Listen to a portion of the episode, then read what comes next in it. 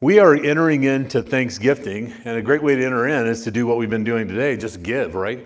And uh, we have been giving thanks, we have been giving gifts and offerings and finances, and giving praise and honor to those who are, who are due honor, and we want to do that.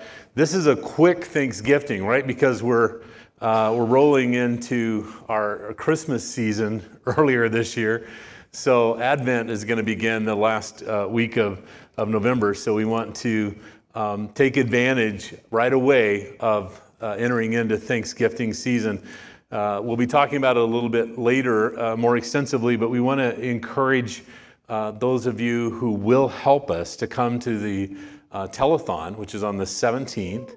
Uh, Amanda and Vanessa do a fantastic job every year of leading this. It'll be live. And so we have, you can do this one of two ways this year. We're doing something a little bit different. If you will serve on our calling team, we need certain amount of you to be here because it's going to be on uh, the video that we're, we're showing that are making calls.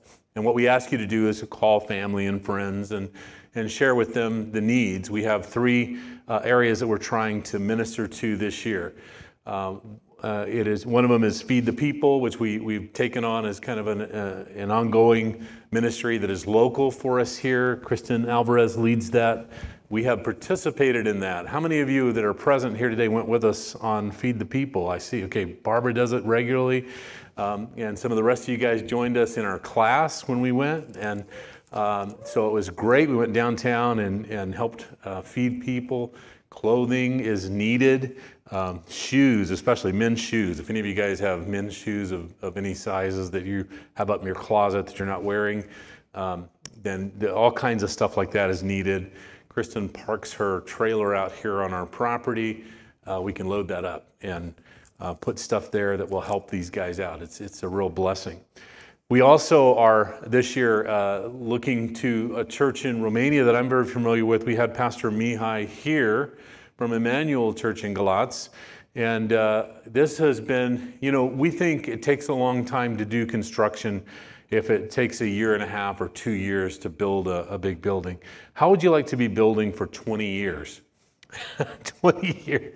So the first thing they were able to complete was the children's area, and that's where they have been meeting for their services and, you know, having the children meet at a different time. And so the other part has been under construction as they are raising the funds to do it, right? Um, money in, in uh, Romania is uh, hard to come by. And so uh, they have been getting uh, funds, and some churches in the States have partnered with them. So they're finished, and it's beautiful. Uh, but it needs some things inside that you and I take for granted, which uh, one of them is a digital mixer, um, about $3,000. So that's something that uh, I'm pledging that I, I think we can do for them. Uh, there are other things. They, they're, they're partially paid on their chairs they put in there. They're, there's other needs like that. So if we get to that point, we can help beyond what uh, I've taken on that I think we can do. Uh, we'll try to do that as well. And then, of course, uh, those of you who are familiar with uh, Lost and Found, uh, the ministry of Bill and Tammy in Chiapas, Mexico, we helped with, I think, last year and uh, they are doing such an awesome work uh, bringing in children from all over Mexico who's, uh, who do not have a family. And uh, they adopt them and bring them into their household. They have now raised some of these kids. They're adults, and now they're contributing and helping on the ranch. And uh, just a couple of years ago, so this is the, the reason that uh, I felt to adopt them this year. God placed it on their heart because they were starting to have services and they were growing. And so God placed it on their heart to build a campus church. And so now they have a church. Uh, listen to this they're, they're, they're, running four or 500 people uh, a week. On the, and this was not their intent. God's just kind of turning things there. And uh, Tammy has worked with the local prison ministry and some other things around there over the years. So we are grateful to, to partner with them. We know there are some particular needs in the new campus there. And as I see them uh, week to week worshiping there in circumstances that in America most of us would not, no air conditioning, uh, you know, lots of things that we take for granted. I'm just moved uh, to, to help and to be a part of what's going on there. So, three great ministries that we've adopted this year uh, for Thanksgiving. And at the telethon, we're going to invite you to participate in that. So, if you can do it from home or here, and what we'll have you do if you're at home is you're going to you're going to text us what you're seeing because we're running a real numbers total up here, and we will keep adding to the number total to show uh, what the giving has been. Last year, uh, over $11,000. You guys have always exceeded our expectations. We set a goal somewhere and you just blow it away. Um, I remember that first year we, we'd set a goal of $3,000. It was the very first time that we'd done anything like this. And you guys came in around 37, 3,800. Uh, then we went to 5,000. You came in around 6,800. Then we went to 10,000. You came in around 11,300. And so uh, you're amazing. We love you. We appreciate your heart for God. And uh, we want you to pray about what God would have you do and how you can help out. So if you want to participate in um, the, the telethon as, as a caller for us, either at home or up here at some of the, we have two tables we set up here, and you want to participate, then see Amanda or see Vanessa, and they will get you plugged in, right? Okay. So we have, you have your Bibles with you. We're looking at Mark chapter 14, verses 1 through 10. I'm excited about opening uh, Thanksgiving with this message. The series theme is In God We Trust. And this has uh, always been one of my favorite uh, New Testament stories. And there are so many things that we can learn from it. Uh, let's start with, uh, the, with verse uh, one, uh, 1 in chapter 14. Please stand for the reading of God's word. We're looking again at Mark chapter 14, beginning at verse 1. Mark chapter 14, verse 1. Now the Passover and the festival of unleavened bread were only two days away. And the chief priests and the teachers of the law were scheming to arrest Jesus secretly and kill him. But not during the festival, they said, or the people may riot. While he was in Bethany, reclining at the table, talking about Jesus, in the home of Simon the leper, a woman came with an alabaster jar, a very expensive perfume made of pure nard. She broke the jar and poured the perfume on his head. Some of those present were saying indignantly to one another, Why this waste of perfume? It could have been sold for more than a year's wage and the money given to the poor. And they rebuked her harshly. Leave her alone, said Jesus. Why are you bothering her? She has done a beautiful thing to me. The poor you will always have with you, and you can help them anytime you want. But you will not always have me. She did what she could. She poured perfume on my body beforehand to prepare for my burial. Truly I tell you, wherever the gospel is preached throughout the world, what she has done will also be told in memory of her. Then Judas Iscariot, one of the twelve, went to the chief priests to betray Jesus to them. They were delighted to hear this and promised to give him money. So he watched for an opportunity to hand him over. Heavenly Father, we come to you in the name of Jesus, asking you to open our hearts to what you want to say to us today through your word. Let us receive this. And my prayer this Thanksgiving for every person who's here is that we will not only be spectators, but participators in the presence of God and the things that you want to accomplish through us. And we ask this in the mighty name of Jesus. Amen. Amen. You may be seated. Thank you.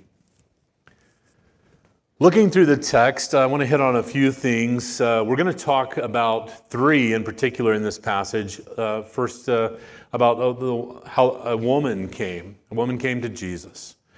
And then we are going to look at, uh, they rebuked her harshly. And then we're going to look lastly at she did what she could. She did what she could. I want to point out uh, a couple of things here. First of all, the setting that we see the scheming in advance uh, about how to catch Jesus. And uh, then we also see one of the disciples that Jesus chose, right?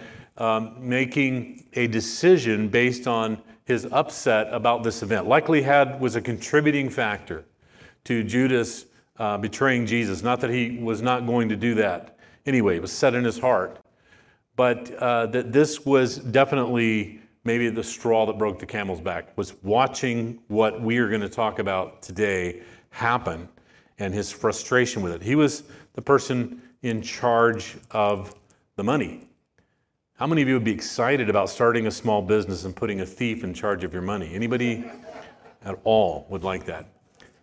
Um, another thing that, that often stands out in this, this passage is uh, the phrase that is used here where Jesus says, The poor you'll have with you, uh, and, and uh, you can help them anytime.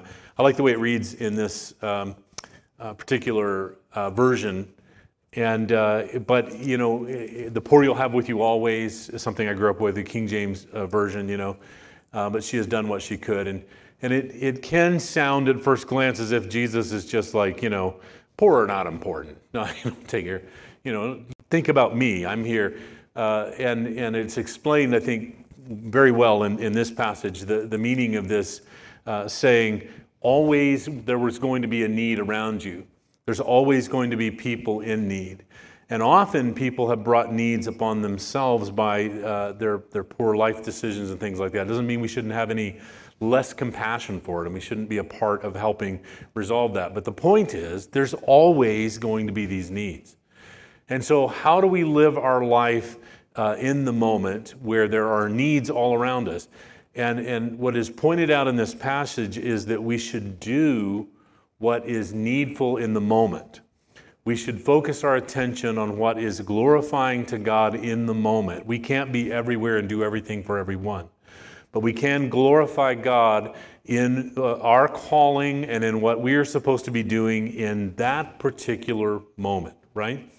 And so, you know, that's pointed out here that she has done what she could, and uh, that this, this is, is what's vital and it's important. I, I preached a message years ago and uh, when we were at Christ Church in Phoenix on the tyranny of the urgent, you know, how we are driven sometimes by you know just the urgency of what's happening. Broken pipes and and uh, different kinds of things that are real that are happening. Flat tires and and we're driven by these things and and we get frustrated because uh, each, each impending, each failure of, of uh, the refrigerator or the stove leads us to, to pull money out of our account and go do something uh, that we hadn't even thought about we were going to be doing. And we're just driven by this tyranny of the urgent, right? It's urgent. We have to resolve it, we have to take care of it.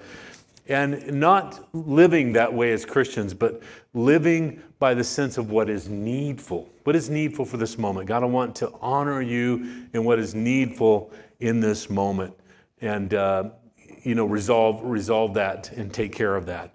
We had an issue several years ago where uh, an appliance went out and uh, we could go down and purchase it. We felt led not to do that, and, the, and something else arose in the family where we were able to minister to that need.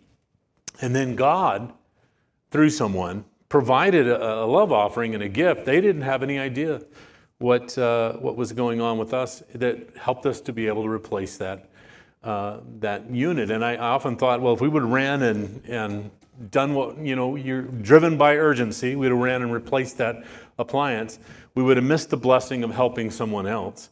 But by waiting, it doesn't, you know, you don't have it for a few weeks or a month, you know, so you have to go out and eat or whatever you have to do. It's not a horrible thing, right? And then God provided and took care of it. So that's, that's what that uh, lesson is about. I want to talk to you just a little bit about Jesus' uh, selection of, of, before we get into what we're talking about today, his selection of these, uh, this cast of, of, of, crew that's around him. It's clear, I think, when we, we read through uh, the disciples that Jesus chose and selected when he was here on earth uh, to do God's will, that he didn't create a high performance team, did he? Uh, to get the job done. Uh, he didn't put together a complex organization of some kind, nor did he choose the most strategic individuals from a human point of view. I'd, I'd be willing to, to bet that uh, if you were starting a small business uh, in Jesus' day, that you, you might not consider um, you know, very many of those disciples to, to be a partner with you, maybe none of them, to partner with you. And it might maybe for a number of reasons. You know, they don't, uh, they didn't have the money, they uh, didn't have the education, they didn't have world experience that you might want to start a small business, uh, maybe not even connections, you know, networks and things like that. And uh, so, one of the lessons, though, that we learn from Jesus' selection of these disciples, uh, the ones that he chose, is this, and it's so very important before we launch into what we're going to teach today, and that is that spiritual community is not something that we ourselves create. Spiritual community is not something that we ourselves create. I love every one of you that are here and that call this your church home, but I don't know that we would have chose each other. You know, we're out walking in the marketplace, so let's all do this together or whatever, you know.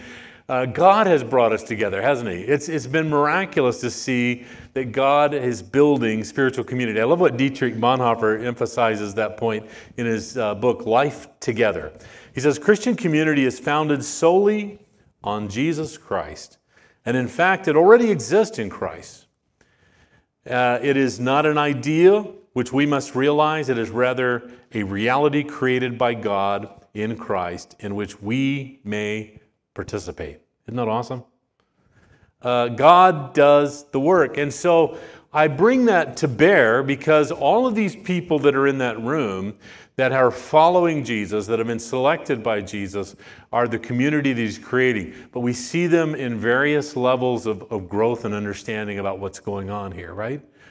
Um, and, and head and shoulders above all of them uh, rises this woman who came. And that's where we're beginning, right? The woman who came to Jesus, there was something that she understood uh, at this point in her walk and relationship with Jesus that was above many others that were in that room on that day.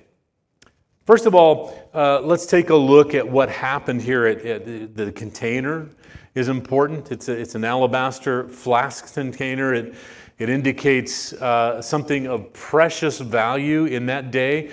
Uh, they, they, that was rare. You know, we see glass all the time and we don't think much about it. You know, we, we see fine works of glass all around, and it's because it can be mass produced, it is uh, less expensive. Uh, but in that day, not so. That was something that would have been noticed by everyone. Uh, that would have been something that would have stood out head and shoulders above everything else the contents of it.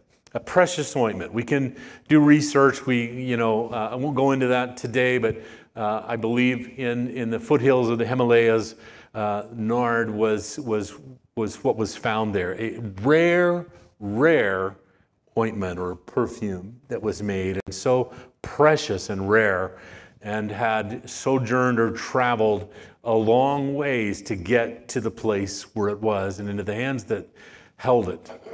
The cost of it, uh, we're told, is a, is a year's wage. I, I, would venture to guess that there's no men in the room that have bought your wife a perfume that costs you a year's wage. If, is there anyone? Because I'd like to meet you. If you have, uh, that would be very impressive uh, if you had done that, and uh, I'd like to get to know you and know how uh, you lived the rest of that year. Uh, John reminds us something that's interesting about uh, in, in, his recounting of, of, this particular story. We have the harmony of gospels on it. Uh, John reminds us that the fragrance of the perfume filled the room, it filled the house. And everyone could smell it before they had seen it. You know, they, they could smell something had happened there. Uh, it was probably, you know, uh, in that day and in that time, uh, uh, something that would have drawn people around, like the, the smell itself, to follow the path of it and to see where uh, the contents of this were. The monetary value, though, was probably the least of the cost of it. Uh, yes, a year's wage, but the least of the real cost of it, you know, because um, a lot of times, how many of you have had experiences in your life where if you had the money to throw at something, you'd throw at it rather than than to have to go through uh, the the the consequences of that particular kind of experience. I, I, we just came through one with, with Emmy. I, I would have, like, we would have collected a huge offering from our family to give to the hospital that, that would not have it included having to take Emmy there and go through those agonizing days of, of what, what took place in, in that hospital. All of us would have said, you know, let's pay. So, money, really, right, is not always the measure of, of what something really cost, what, the, what, what it really took place there. The, the monetary value was, was, was probably really the least of the costs. Um, this kind of possession would have been familiar, uh, an, a, a, kind of family heirloom uh, that was passed down from, from generation to generation. She would have likely received it uh, from her through her family as, as an heirloom passed down. And, and archaeologists tell us uh, they, have discovered, uh, biblical archaeologists, uh, that this kind of ointment was used really in two, uh, one of two occasions, okay? So, as a, as a dowry gift uh, from the bride to the groom uh, to secure their part in, in contribution towards the engagement and wedding. And so that might have been what was given. So, uh, there, so we're talking about the costs of the future, right? And the, the, the second way that archaeologists have found that this was used was uh, let's say this woman had been unmarried her whole life, then it, it would have eventually been used as uh, anointing her body when she died. It would have been the final gift bestowed upon uh, her as a memorial of her life here on earth and the things that she had done, and, and it would have been used to anoint her body um, and to keep her body um, anointed for burial. And in this action, when she is, is pouring out this ointment on Jesus, I, I want you to understand that to understand she's pouring out her future, right? She's pouring out her dowry. She's, she's pouring out her future uh, anointing uh, for burial. She's, she's spilling it out, what she has. She's pouring out her security for the future. Difficult times had come, it would have been something she could have used to barter and trade for food, for clothing, for shelter. She is sacrificing, if you will, her future, but also her present, as we read in the text, right? In that, how is she sacrificing her present? In that she was rebuked by those who were present in the room and, and likely that, the, that rebuke went on. Our stories are told around, right? And as she would walk downtown, you know, uh, later in the week, people would be shaking their heads. What a waste. I, would, I could have never have given up my future like that. You know, someday she's going to be wishing she had that. I'm not going to be there for her. She's, she might need that to trade. Someday when she wants to get married and she doesn't have a dowry, she, she's going to regret. So there, there were whisperings and murmurings, probably weeks, months, years beyond uh, what was happening. So not only did, did this sacrifice her, her future in a literal way, but, but her present in terms of, uh, of many who would change their opinion about her. Many considered what she did a, a foolish act because it was sacrificial giving. It wasn't the opening of this and, and taking a bit out for now and, and kind of finding a way to reseal this up and uh, hold it for, for later. Like, I just, Jesus, I want to anoint you, and I'm going to give you a little bit here, you know, a dab here and a dab there, and, and I'm grateful for you, and uh, that's, that's my gift to you, and I'll just keep the rest of this for later. She did not give just a portion of it.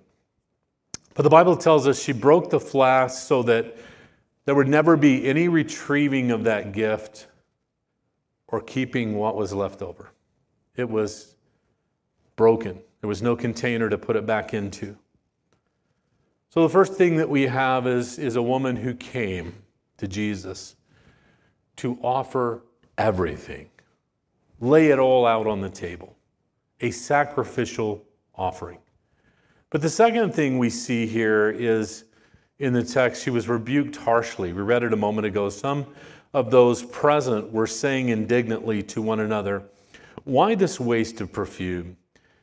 It could have been sold for more than a year's wage and the money given to the poor. What a waste. They were, they were grumbling, they were complaining around her. And here's, I think, what rises as, as maybe not so obvious a question, but as we think about it, as we study God's Word, as we look back at this story, there's a question that arises from their response to this sacrificial offering. And that question is this Why would you not celebrate and be joyful when you see someone give generously or sacrificially to God? So there, there was a question in that day, of the people in that room, what's wrong with your heart? What's, what, what are you holding on to, you know, holding out from Jesus? What, what, what are you holding more precious than rejoicing over the moment when somebody comes to Jesus and gives him everything?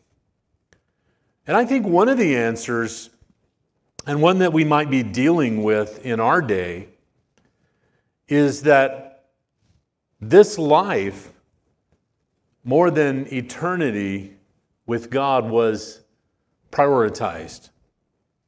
In other words, their next life experience was more valued than honoring God and surrendering everything that they had in their future.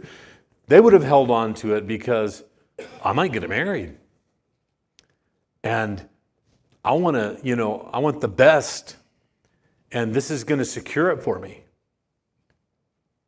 I might need this to exchange at some point in, in history to, to get something that I need, and I want to hang on to it.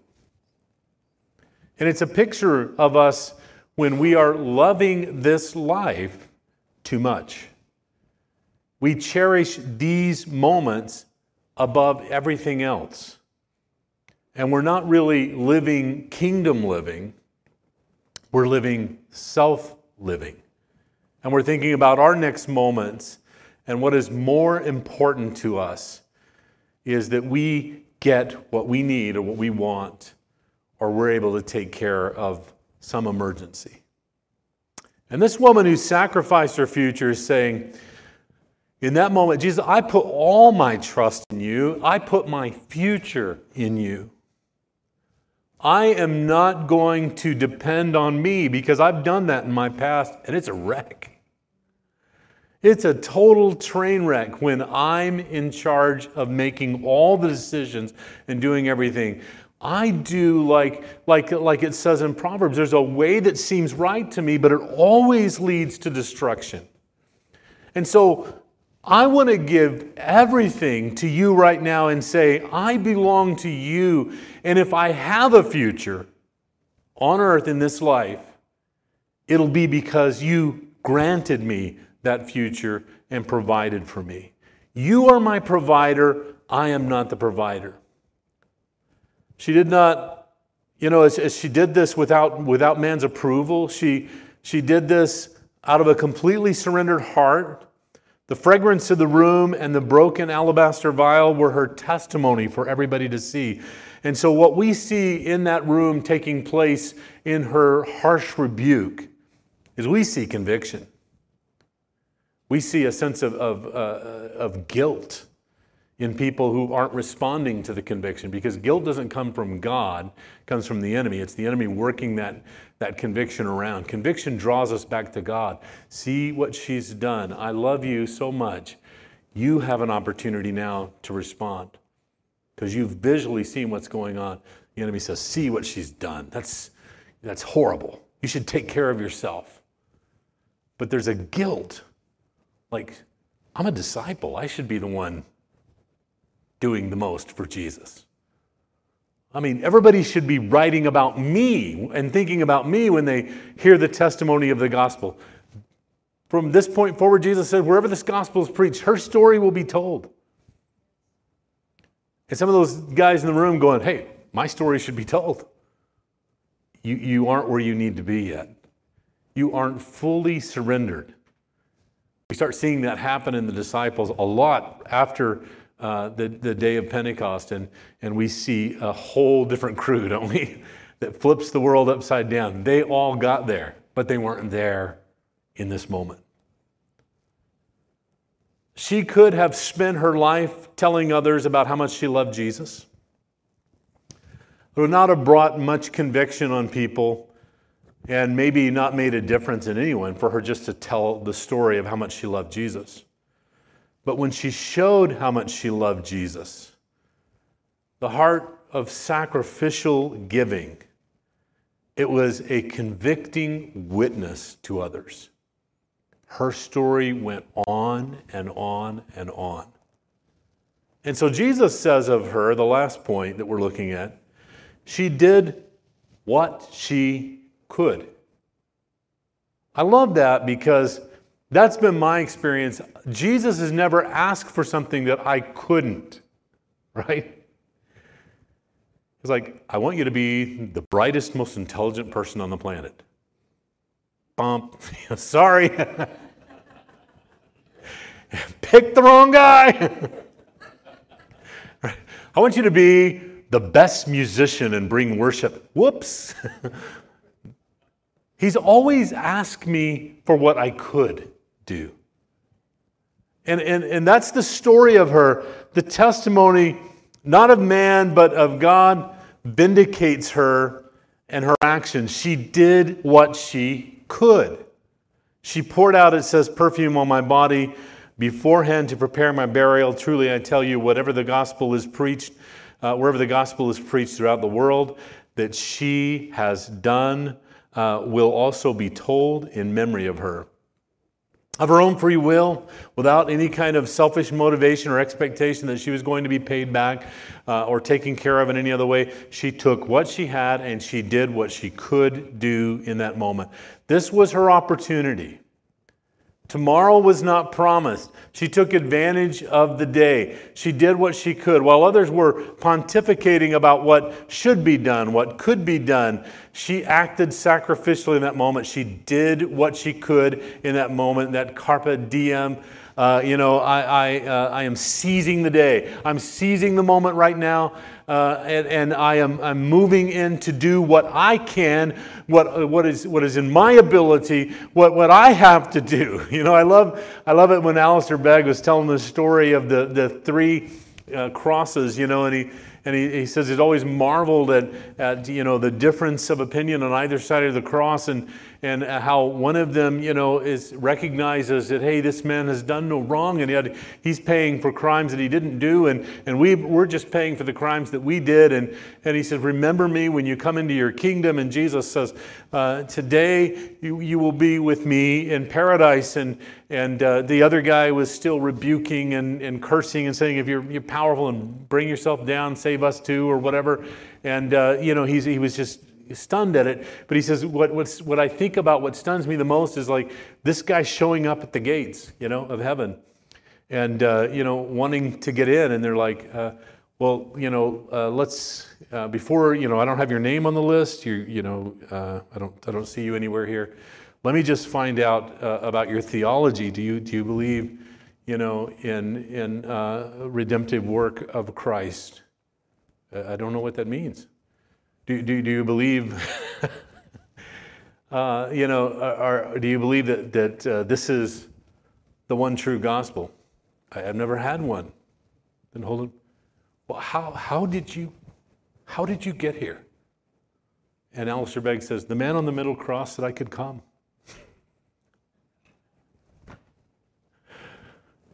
That's what happens when you, when you do what you could, and, and the man on the middle cross says, you, you, you can come. You can be, you know, if you if you offered me everything that you had, if you gave it to me, you can come. You can be a part of it. She sees the day, the opportunity to glorify the Lord.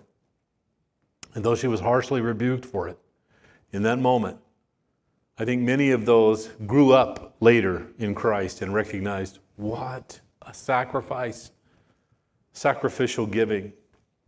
How is it that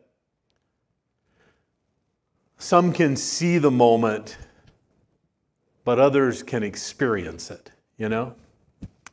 And we touched on this a little bit last week how easy it is to become a spectator. I talked to us about an experience that happened in the baptistry when we were praying and, and how easy it can be for us to be spectators of what is happening there. Isn't it neat what God's doing in somebody else's life? And isn't that cool? And stuff like that and, and others will be participators. They're the ones breaking the vial and spilling out the ointment and anointing and praising God and worshiping. And it is my prayer and my goal for us coming through this Thanksgiving that we are no longer spectators, but we are participators in true worship of the living God. This year, as we open Thanksgiving, you know, it is, it is my prayer that we will, we will get there. We will get to the place that we are worshiping God in spirit and truth. I want to invite our, our worship team to prepare to come. But here's in, in this passage, I think, is the key for us to get there, and that is sacrificial giving of yourself to God. Completely giving yourself to God.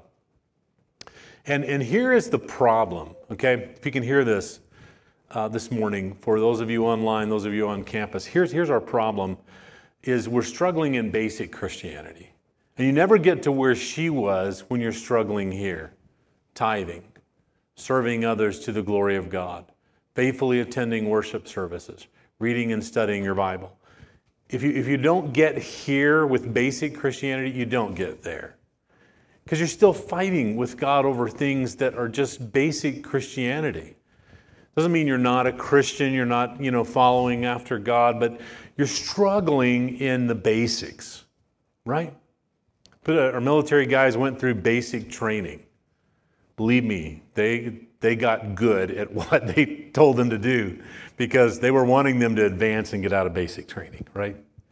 And we have Christians that are lifelong in basic training, right?